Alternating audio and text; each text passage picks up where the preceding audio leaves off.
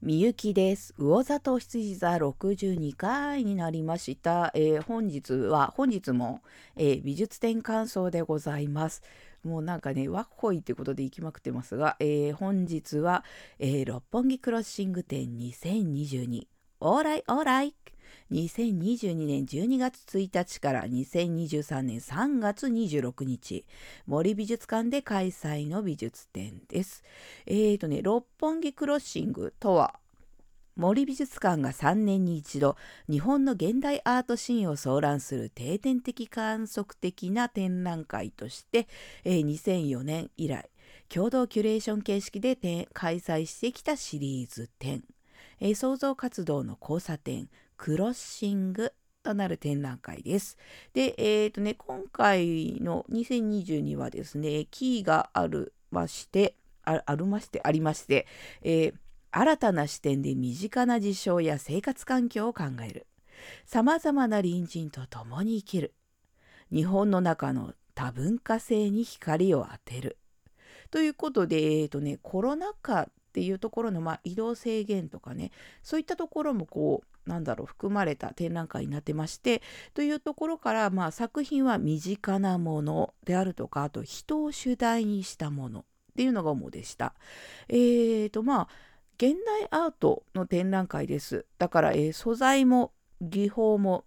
表現ももう自由で形式がありません。作家さんが表現したいように思ったように表現しています。で、えーとですね、印象に残ったものをいくつか挙げますと、えーとね、汪順さん、美しき天然、パステルカラーで描かれた、えー、買い物してる女性の抽象画家、あ、抽象画家じゃない、抽象絵画です。えーとね、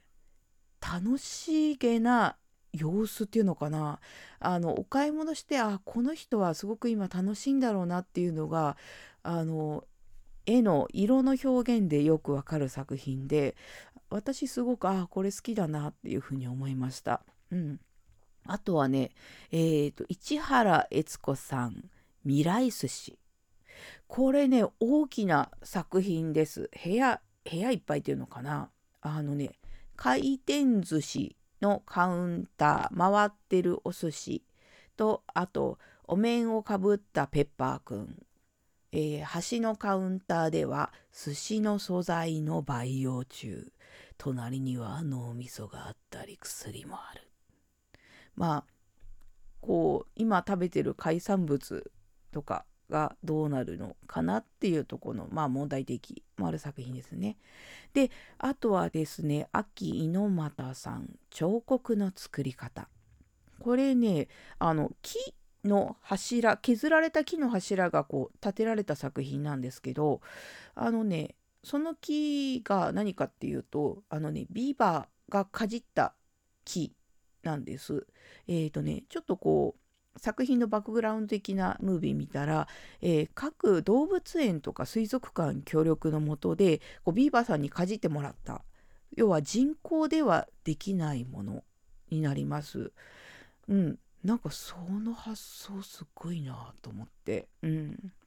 なんか見てしまいました。で、そう他にもねあのなんだろうまあ、えー、ジャンル的には彫刻になるのかっていうあの型人型を取ってそれに漆を塗って磨き上げた作品とかね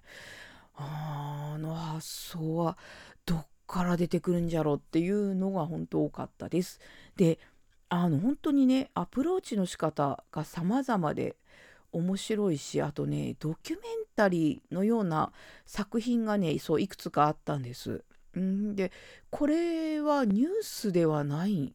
だなと思ってニュースというかなドキュメンタリーうーん社会ではなくアートなのかなと思ってま